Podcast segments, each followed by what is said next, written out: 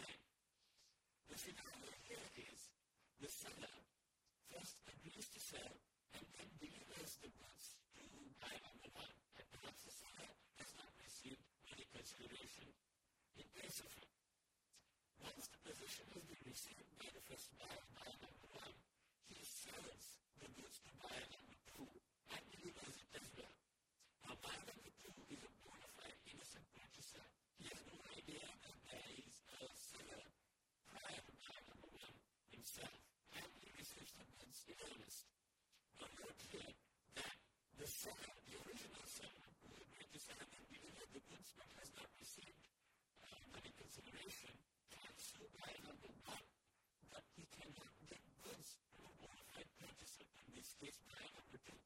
The only exception to this is